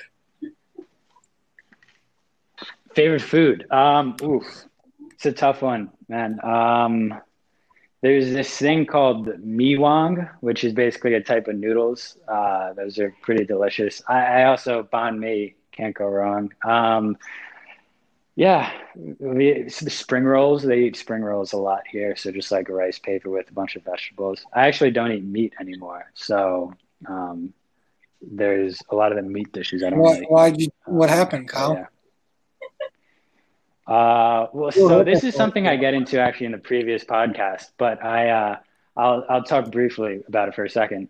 Um, I went on like a road trip up to the north for like a month and a half, and I was in the backcountry of Vietnam, and basically just saw the way that they treated all the animals and the things that they were doing, and it was it was one just like repulsive, um, but then also two. Uh, I realized like I would never be doing any of that stuff. Like I'm not just gonna kill a pig and like skin it and eat it. And I just felt like if I'm not willing to actually do what is meant to be done with your meat, then like I shouldn't also So be eating it. Um, so it's a combination of those two. what yeah, about yeah, fish? None of that. No, no, no. Same thing with yeah, man. I'm not gonna kill a fish. Like, would you kill? Like, I just yeah. I don't know. I, I, I, I wouldn't do it, so I just don't want to be eating it. Like I just feel like it's not. It's like No, yeah, no, I live with a vegetarian, so it's all all good here. um, favorite thing to do in Vietnam? okay. Go to old pigskin Uh, pick up basketball game? Uh, no, no, I haven't played basketball here. In the Philippines, I play a bunch of basketball, but not not in Vietnam. Yeah, it's it's Yeah, like their I'm- main sport in the Philippines. Um, but Vietnam, favorite thing to do. I mean, I go I go to the beach, man. I pretty Oh, much really? live at the beach. I'm a I'm a beach bum. Yeah, I mean, right now we're in lockdown, so the beach is closed. But um, in normal times, I go. Good What Wi-Fi at the beach? uh, no. Um, but yeah, I don't know. The beach, I I work out a lot. The gym Oh. here is, good. Um, I don't know, man. I feel like I'm always kind of like each month is really Mhm. different for me. Um, so it's like June and half of July, like I was on that road trip, right? So you know, obviously what I was doing during that month was pretty different. And then the last like month I've been in quarantine and lockdown in my apartment. So yeah, it's also different. Okay. Yeah. Who is the friend that has reached out to you the most from the US? Hmm. Uh good question. I um No names. you I actually No names. huh? Sure. Um yeah, I mean I I keep in contact with a lot of my friends from the US and also just in other places in the world. good. Um just because I yeah, I think it's super important to keep up to date with people. Um so it's hard to say like who takes the trophy. Um but there's there's probably like four or five people that I'm in like pretty regular communication with that are in the US. No, that's good. What about the family member who's reached out to you the most? Um, I talk to I talk to mom and dad by far the most. I talk to them once a week. Ever since I started traveling abroad, I talk to them every Sunday. And then um, and then Jake will call me. I'll I'll call Leanne. Um, yeah, sometimes, but Jake will call. He's the Jake is the only one that will call me. Um, and then dad and and so Jake and dad. Dad calls me. Got it. Well, I should maybe start calling you now that I have your number. Yeah, man. Give, give me a yeah. yeah. Um, in two years, what is your dream job? Where where would you want to be? Oof, yeah, man. I like that. I like that question a lot. Um, I, I, I do a lot of thinking. I, I do a lot of thinking about what I want to do with my life, and um, yeah, it occupies a lot of my brain space. And you know, I'm still not 100 percent sure. And I think that there's only a very there's a few things in this world that I know. Right? Like I know that you're my biological brother. Like I could say that with certainty. I know that I love international travel, and I know that I love. Uh, music uh, and kind of live concerts. And so those are two general areas that it would be awesome for me to get into. I, you know, more specifically, my contract period ends in June of uh, of next year, so I have about ten months left. And I I'm done with Asia, but not done with being international. I don't think that's something I'll ever really finish. Um, and my next kind of goal in sight, uh, the next the next yeah my next goal is there is this MBA program in Israel. It's actually called a G MBA, which is like a global MBA, and it has a specific focus in entrepreneurship. So international MBA entrepreneurship, and then also takes place in Tel Aviv, Israel. And it's something that I've been thinking about for over a year now, actually, um, just in terms of like one wanting to get to Israel and then also going back to school. Uh, I think Israel's Israel's really called me recently for whatever reason it is between the conversations I have with people I meet that are Israeli and everything I hear about it. Um, so my next, yeah, my next thing that I'm gunning at is going back to school, hopefully in Israel, um, maybe somewhere in Europe, but ideally Israel. Uh, and there's a few reasons for that. Um, like the main being that the price of a master's degree in somewhere like Israel or Europe is literally a fraction of the price that it is in the US. And unlike you, I don't, I'm not, my company's not going to be paying for my master's, so I'm paying out of pocket. Um, and basically, if I go to the US and go to school, I have to take out loans. And if I go to Europe or Israel, I won't. And I'll have even, I'll have spending money on top of that. And so, yeah, that's, yeah where I would like to be two oh, years from now. I think that would be move, cool. man. You know, I always got your back, and um, you know, if you ever want to come live on a farm with me and Annie, uh, always play as well. but I, I think that that's like kind of exciting and right up your alley to further your studies at, in a fun place in a different country and uh, with beautiful people and like in yeah. Israel Tel Aviv. I definitely would come down and do my little birthright trip uh, with you. There you go, man. Yeah, and I, you know, so like I love I love travel, um, and I think that it's pretty genetic. Like a lot of people are English teachers and just kind of travel the world, uh, which is completely fine. Uh, that's entirely fine. But my perspective on it is that I want to combine my uh, adventures really with uh, study and and work, right? I, like I want to do it in like a more of a conscious way, right? So, um, switching back, like I studied in Thailand, I worked in China, Uh, hopefully, I'll study in Israel. Uh, hopefully, I, I, can work somewhere after that. Um, and I want to work in a job that is not just uh, English teaching. I want to be in some kind of international uh, startup or uh, yeah, that kind of space where where I could also like hopefully like ideally work with local indigenous people and and help out a little bit. Um, but you know, those are all broad things. I'm still really at the beginning of it, but uh, yeah, I mean, I think that's kind of my the general trajectory. Yeah, no, that's awesome. I think there's a lot in play there. That's exciting. Yeah, it's different. So, what are we like? Twenty minutes in? Uh, thirty minutes in for this section. I was just kind of kidding. We're we're like an hour and a half, though, right? Oh, oh, including the first one. Yeah, yeah, yeah. So we just, we just, have, we just have two more hours to go. For all the listeners out there, make sure you.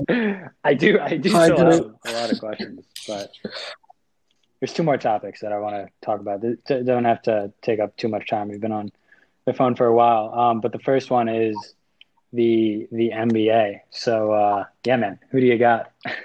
we'll start there. My master's of business administration. I no, I'm just kidding. MBA. um, who do I have? Well, I don't know if you know this, but I like to gamble on sports. Um, and I have developed quite the affinity to do so. Um, I've always loved sports. You know, anyone who's known me at any part of my life would know I am a sports fanatic. Um, uh, it's, it's, specifically basketball, honestly. You know, I, I don't care much for baseball. Um, soccer I enjoy, but I don't follow it. Uh, and football, I, you know, I enjoy just like everyone on Sunday. But I love basketball more than anything else. And um, yeah, like gambling, and, and and I bring that to say is, you know, I will often, you know, just have put money on a team, and then that's who I root for. Um, and I actually don't even do it myself. I, me and a few of my friends pay this expert, the sports consulting guy, um, and he gives picks. and it's all you can think of it like a stock market or any sense. You know, he's been great, um, and we've done very well um, just by being patient and you know not going with our own heads, going with this guy's system. It's called uh, TMS Trust My System. If anyone from TMS is listening to this, I love you guys and. Um, and and you know the picks they send are great and do very well. So um, that's how I kind of gamble on sports right now. As far as who's I think is going to win, uh, um, it's hard to say not mention the Lakers and you know the fact that it's LeBron and then he's got Anthony Davis and a lot of experience. And then the Clippers uh, got Kawhi and Paul George, and then again, you know, pretty deep bench and a lot of experience. So I think it's going to be one of them. You know, not too much of a hidden surprise. Um, I will say that I think Boston is a giant that no one's speaking about, just because they have a lot of potential um, and growth opportunities. Like they haven't really hit their stride. You know, think about the playoffs. It's like you want to play your best ball, you know, during that time. And and the Celtics are a young team that I feel like have haven't reached the ceiling yet. And that's you know if they, they can get there, they're they're they can be scary and they could represent the East. They could easily knock off the Bucks, the Heat, uh, the Raptors, um, or any team. I do like the Raptors, but so I think the C's come out of the East, and then I think winner of obviously the Lakers Clippers. Um, I am going to go with the Clippers, and then Lakers or Celtics uh, Clippers. Seven game series. Jayson Tatum's going to have the ball with the last second shot. Kawhi Leonard's going to somehow claw the ball out of him and uh, hit a game winner. Is how I'm predicting the series to go. Did that answer sure. question? Yeah, yeah. I mean, it did. That was a good. That was a very. What about you? Comprehensive answer. Um, Have you been watching? I don't know, man. It's been a really weird. M- no, not okay. that much. It's been a weird season. I haven't been watching much. I, uh, you know, it's on at weird times, mostly when I'm working, actually. And um, yeah, I mean, I'm still in tune, but uh, it's just a weird. It's weird watching them play, man. In that like kind of computerized bubble. Yeah, it's. You ever been to an AU basketball game? Um, it's very yeah. similar. Uh, and in the sense that there's like not a lot of hmm. fans, mm. yeah. yeah, and you know it's just like everyone's Right, and you can hear the bouncing. And you know, stuff. not to cut you off or anything, but I, I will say that obviously, you know, no home court advantage. Even though they've tried to do that, you know, with the sounds and and the um, and the stuff that's around the uh, the arena that they play in, the the, the lights and, and things like that. They try to make it feel like a home court advantage, but it's really not. Um, but what it does do is it really levels the playing field. So these differences of the really good teams, of those Lakers and Clippers, are not as substantive as they would have been under normal circumstances. And I say that because it's those good teams with a lot of experience, you know, they thrive and do better than normal in tough environments and when they're away and, you know, in tough situations. So having a level playing field where there are no away games and you're not, you know, traveling across, the country and being in the, you know, having fans yell at you makes it easier for the younger players and the less experienced teams to um, play ball. That's a good point. That's a very good point, and I I definitely agree with that. I think with that, the influence of the crowd like that, um, it definitely does level the playing field. You're right. I like that. I haven't thought of that. Do you think? Do you think uh, they should have stopped playing? Oh hell yeah! Last week. Oh, last week. Oh, sorry. when they boycotted. Um, yeah, I totally, man. The NBA is the best. The NBA is the most progressive. They lead the way. Most progressive league. They, you know, they sure. lead the way. You think about COVID, and they were the first league to recognize the severity of it and, and stopped. You know, it's a players' run league, and um, and it's and it's great. Do I think that? Yeah, I think that them calling issue and talking about with the commissioner or you know with their owners in the league about hey, we really want to be active with the injustices that are happening in this country. What can we do? And they stopped playing and try to figure that out because you know obviously what was on the table was leaving the bubble, leaving Orlando, and going back home because they were so frustrated and pissed what's going on in the country. But then you know they came to the realization, they came to the conclusion that this platform that they have of playing ball and being in the bubble and having these interviews, you know, is, going to have more power than them just walking away.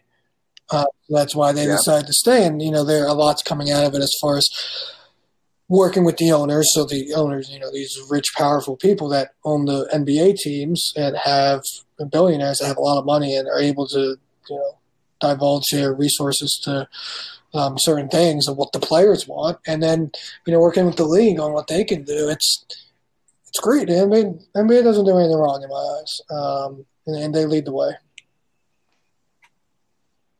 For sure. No, it's a it's a good answer, and I, I agree that them playing games can definitely be way it, it will be way more impactful than them not playing games. Um, all right. Well, the the last topic I want to transition to um, is uh, something that we actually haven't really spoken about. Uh, but your your time living in Rome. I think you spent like five months there during college, right? Sure did. Tell me, tell me a little about it, man. I'm, I'm curious to hear about your international experience. How, how, how was yeah, it like? Would you, studied you in Rome. Graduated 2016. So I must have studied in Rome 2015, and we are in 2020. And I guess it was only five years. I guess it feels like maybe it might have been like six or seven. Um, Rome was great. You know, when I think about my experience in Rome, um, I think not only about Rome, but, you know, I, I'm, Rome was my home base, but I was traveling every weekend. I was studying abroad in Rome. Mm-hmm. I was taking pass or fail classes my junior year of college, and um, totally recommend it to anyone. And uh, you know, I, I, traveled to Croatia, Croatia Greece, Oktoberfest, Germany, uh, Belgium, uh, Brussels, uh, you know, Ireland, Spain, um, other areas of Italy. So um, it was great. Italy was a great spot to have that home base because of the accessibility in the in the two airports that they have in Rome. Um, and um, and I traveled with three of my friends. So I actually went to Rome with three of my good friends from college. So we, had, you know, it was the four of us, and we would travel together, which made it safer and and you know collecting memories easier rather than making new friends and figuring out who to travel with. You know, it's you could all well, you know, instead of traveling by yourself, either travel by yourself or travel with you know friends that you like. Um, uh, and so I, you know, I did that. Um, and uh, and Rome was great. I mean, you know, Rome, great food, obviously, but you know, they're very. They had a lot of the shop owners speak English, um, and it was a fun place to go out. And I will say, you know, I don't know, we've been to Europe like once or twice, right, Kyle? Well, yeah, I spent the summer and traveled around, went to some of the places. Oh, right, right, right. I totally forgot that you did that. Yeah, one of the things that I realized about Italy um, that wasn't always the case in some of the other countries was the their nightlife um, and the the male aggressiveness towards females and and catcalling is is there, and that was something that stands out because I was often with American ladies, um, and I I just remember being triggered um, and being very protective when we were out and about against other Italian dudes. Um, it's, it's, it's super interesting that yeah. you brought that up. I want to hang on to that topic for a little more because it's something that I've actually realized with my run-ins with Italians while being international in Asia, like the way that they treat women when yeah. they're out. Uh, so it's it's it's interesting that, yeah. I mean, it's annoying that that's the reality. I guess hearing you confirm it uh, is um, not surprising, but uh, in- interesting, I guess. And um, I can totally see it also. Uh, the, the way that I guess the men even dress and carry themselves, especially when they're out, I think they're, you know, very concerned with fashion and, uh, you know, slick back hair and all this stuff. And obviously, we'll, I'll preface it with, with we're, we're, both Italian, right? So, uh, so it's not like we're necessarily talking shit, uh, but making an observation on something that's like a negative part of the culture. And uh, yeah, man, it's interesting.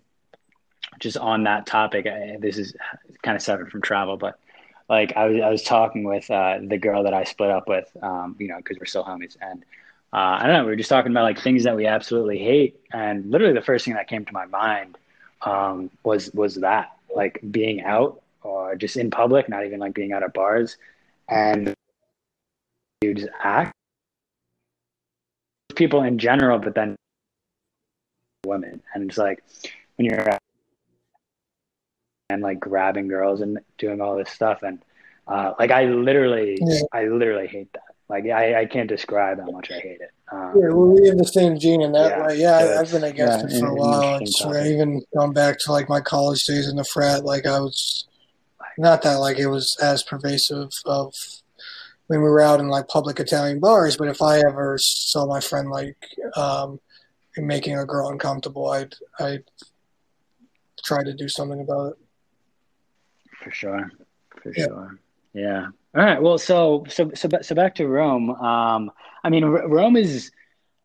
I mean, it's an amazing place. I mean, it's one of the most historical, historically important and prevalent places in the world. I mean, did it like have an impact mm-hmm. on you, like kind of just seeing the amount of like old stuff? like, I remember my my first international experiences uh, like wait, I don't know, four four years ago, whatever it was. The very first thing that I realized was like, oh my god, all this old stuff that's out here because yeah. there's no old stuff in the U.S. and I'm using the term stuff, but like in Asia, just like temples and Buddhist statues that are like thousands of or hundreds of years old. Like that type of stuff doesn't exist in the U.S. And when I think of Rome, I think of you know the Colosseum, all that really awesome stuff. So what was yeah? Did that stuff have like any impact? Sure. You know, I, I wouldn't say that I you know, was going there for the history um, at the time. And I, you know, went, did all the sure. history. You know, I went to the Colosseum and the Vatican and, I, you know, I saw great stuff. I think you experiencing it probably would have more of an impact on you. Um, and, you know, I, I was interested in, you know, what blew me away was just, it was my, wasn't my first time abroad. I, have been to Genoa, Italy, um, before that, but it was um, it was just the interactions I had and what everyday life was. You know, like living in the you know, like you're very aware of it, like living there and being part of the culture rather than being a tourist per se is the, the impact. Yeah, yeah. And yeah, I mean, it was it was good and great. I, Rome's actually history didn't weigh on me like I said. Croatia was really cool. They didn't have any Coliseum, but you know that just the way they operate and, in Split, Croatia, where I was. Um, huh. It's the layout of the city. Um, totally recommend that place. Uh, Greece was cool. Um, talk about the Parthenon and, and and um, that, you know. no, I, have been to Split. Um, how long did you spend there? We did Split well. Um, we were there for like you know a weekend. So our weekends we leave Thursday, Thursday night, Friday night, Saturday night, next Sunday or Monday. Um, so we are probably there three nights, uh, and it was one of the first two places we visited. How we got to Split from Rome, we had to go around, um, kind of like the I forget what sea it is, or you know what body of water is between. It's the Mediterranean. It's the Mediterranean. It's not the Dead Sea, is Isn't it? it? I don't. I don't know. Okay, well, it's the Mediterranean then. and so we had to go around. So I just remember. I just remembered, check. you know, taking like a long bus ride and not taking a flight to go to Split. Um, and we actually did split with like a tour group, which, what you know, we didn't do that for the other places, but for it worked well for Split. Um, I think it was whatever reason because it was kind of like short notice. You know, I it was six, five, six years ago, mm-hmm. but we did it through a tour group, and they had things set up for us. So we had activities that we could do and partake in, and for whatever reason, oh, we went to a island off of Split too, which was just very cool. But for whatever reason, I thought that it was just such a unique place compared to some of the other countries. Um, just the layout, the hmm. the people there, you know, were all like very happy and um, and uh, and yeah, it was just like beautiful. Obviously, it was just like a really cool place. So, and it was I really like a great time out too. Like nightlife stuff. So I just had good vibes there um, all around. For sure. Yeah. No, I mean Croatia was was awesome. I, I spent two weeks there and only about like a day or two in Split. Um, but yeah, Croatia was cool. I love all the all, yeah. all the islands. Uh, it was, yeah. Was super. So, you, I mean, you've never been to Rome, right? Never been to Rome, but definitely, you know, a, a place yeah, that I, I, will go. Yeah, it's dangerous. Uh, you know, if you, uh, well, it's it's dangerous if you're out at night and don't know where you're going, just like a lot of places are, right? Um, but I, I, was in those situations a lot in Rome. Um, not by myself, I, you know, I, it was my mm. own base, and we were out drinking all the time and having fun, like during the week. And um, you just got to be Rome and pickpocketers. You know, Rome's you know one of those places that's good with that. Um, uh, so hmm. it's good. It's just it's very touristy, so it's kind of like going there with an intent of how you want your experience to be. But I totally recommend it. I'm not trying to downplay it. Rome is great. It's got everything that a tourist wants and needs. Um, but there's you know it's it is touristy. Right. Know that. Sure. Yeah. No. Yeah. And. Uh, a, a few things about touristy locations. Like one, I think a way to mitigate that is just the time of year you go, and then also just the actual yeah. activities that you are doing. Like obviously, there's no like replacement for seeing the Coliseum or something, but there's certain areas that you can kind of remain in that are less touristy. And then additionally, just with coronavirus and everything, even when there's a vaccine for coronavirus, I'm, I think that travel has taken a fundamental um, pivot. Uh, it's fundamentally changed for, for the future for at least a few years, which I personally am excited about because I don't give a shit about Corona and I'm willing to um, do my best to, to border hop um, in accordance with, with local regulations. So, yeah, yeah. it, it it's been nice in Vietnam because there are no other tourists, and it's, Yeah. it's been a really unique experience. It, it really yeah, does change. I'm sure. I mean, we're we're you're the, and you're doing the right thing right now, and you're the place to be. You're in a lot safer country than the U.S. when it comes to the pandemic and how they're managing it, and um, you know, you're not missing much, man. Everyone's in their houses. It's not like you know, going out and having a good time. It's not. That's not what's happening in the world right now. for sure. Yeah. Yeah, man. Um, all right. Well, I uh, I don't really have any other questions or topics, but do you have anything Did else? Did we talk about getting late for healthcare? Yeah. Yeah, we did it. I feel like we talked a lot about healthcare.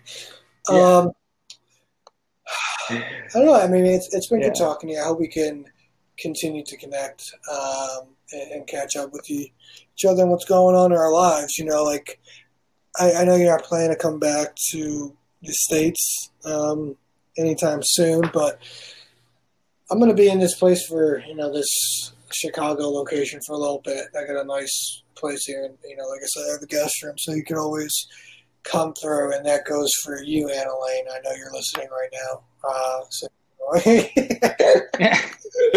you can always come to Chicago as well. Um, but, yeah, man, no, I, I appreciate it. It's been good talking with you, and I try to keep up that uh, the communication.